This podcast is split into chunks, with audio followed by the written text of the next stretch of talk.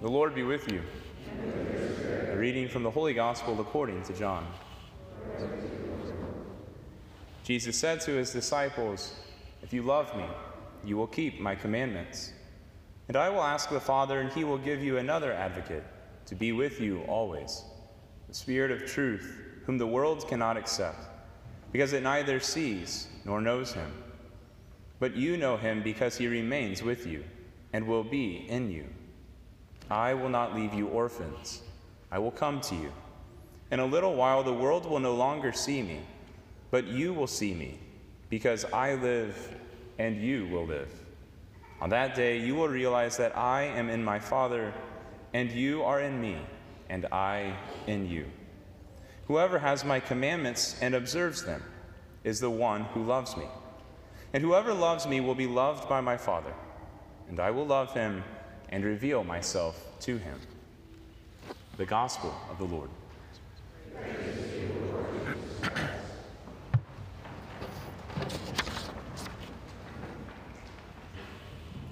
If you love me, you will keep my commandments. At a cursory glance, at kind of an infantile view of this, the temptation can be to view this demand of God. It can lead us to believe that He is a hibernating bear and lead us to this kind of don't poke the bear mentality. And for you local beer drinkers, I'm not speaking of the one they make downtown. Don't poke the bear. If I don't bother God, then He won't bother me. If I don't reach Him and catch His attention, then I'll be safe. If I don't awaken Him, then I don't have to deal with this vengeful God. And this spirit is something that exists within our pews. Because I've heard throughout this pandemic, well, I think this is God punishing us.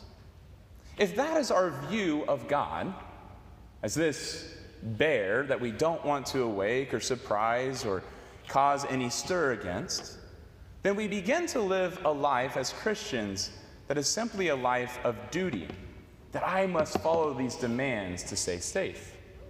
Or ultimately, it leads us to just live a life in fear. But in our second reading today, St. Peter says this He says, Always be ready to give an explanation to anyone who asks you for a reason to hope.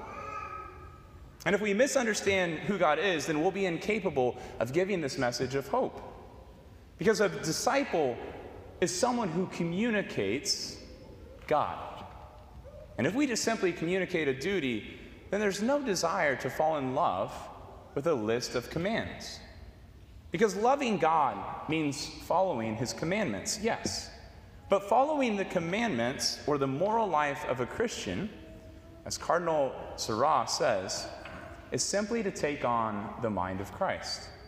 And if we take on the mind of God, it's not simply thinking as God would think in some lofty way, but it's beginning to act as Christ would act. It's beginning to love as God has loved us. It's no longer thinking of God as someone distant who we don't want to awaken, of looking of only for Him from without, but it's a movement to look to Him from within, from within our own experience, to recognize those effective movements of our heart, those ways that God has stirred a desire within us, a way that God has begun already to satisfy our longing for Him in this life. And to rethink of our relationship with God as a relationship of love and not simply duty enables us to grow an intimate knowledge of who God actually is a God of love, a God of joy, a God of life. It enables us to live then as those early disciples, to live boldly like Philip from our first reading today, who understanding this, understanding who God is, and the promise that God gave in his farewell discourse of the gospel today to send an advocate Philip knew that he could take the life of God within him, the life of God that remains in him, and share it with others. The true life of a disciple, because Philip brought healing physically and spiritually to the people of Judea and Samaria who he went out to. And he, as a result, then, as Luke tells us in the Acts of the Apostles, brought joy to that city. If we begin to fall in love with Christ, if we begin to see as God sees, if we begin to take on the mind of Christ, then God becomes manifest to others, and our words and actions by our spirit of joy. And for us to be disciples and for us to take on the mind of Christ, then we must be cognizant of how this advocate promised by Christ today is active within our lives. So we take those gifts and fruits of the Holy Spirit that were given to us at baptism and brought to fulfillment and confirmation are operative in our daily life. To do a daily examination of conscience.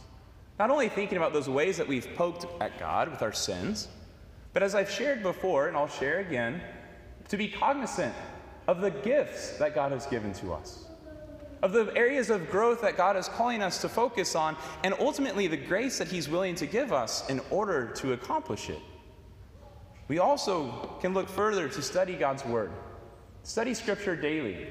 You know, throughout this pandemic, a family from the parish shared with me that each day of the week they would read over one of the four readings that we would have on that upcoming Sunday. They would study it, look over it, yeah, maybe spend just 10 minutes on it. But again, awakening their heart to the love of God made manifest in His scriptures.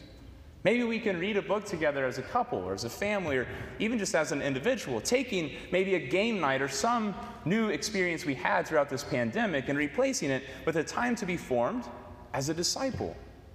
To take our family, take our experience of the faith, and allow it to become even more alive in our expression of the faith.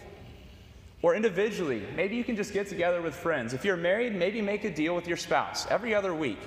You know, my brother shared with me that he and a group of other fathers would gather early on Saturday mornings for Rosareckfast. They would get together super early so as not to inconvenience the rest of their family. They would eat together, maybe pray a rosary together. At times, they began to unpack certain church documents, a couple paragraphs at a time, so that their life as fathers became not only an experience of what of the Father's love here at Mass, but it began to be an experience that enlightened their families and their neighborhood. Maybe as a family, as vacation plans may have been changed, maybe simply take a pilgrimage up to Pilsen, the birthplace, the hometown of Father Kapaun. Or maybe go down to Okarche, Oklahoma, the birthplace and the home of Blessed Stanley Rother. You see, the whole life of a disciple is not meant to be one of duty, one of commands, one of boredom, but one that is alive, one that takes on a spirit of joy, because it acknowledges where the advocate promised by Jesus Christ is coming to us and remaining with us. My brothers and sisters, we're being called as God's disciples to act like Philip, to be bold, and to come alive in our hearts, to not simply follow God as an infant, and to follow Him because of duty but to allow our faith to emerge as disciples enlivened by the Spirit who gives us a joy, a joy that does not close in on itself, but a joy that extends through us as God's disciples to the whole community. Taking on the mind of Christ, acknowledging the grace of the Holy Spirit will lead us to a true joy, a true freedom, freedom from sin, the ability to become humans fully alive as God's disciples.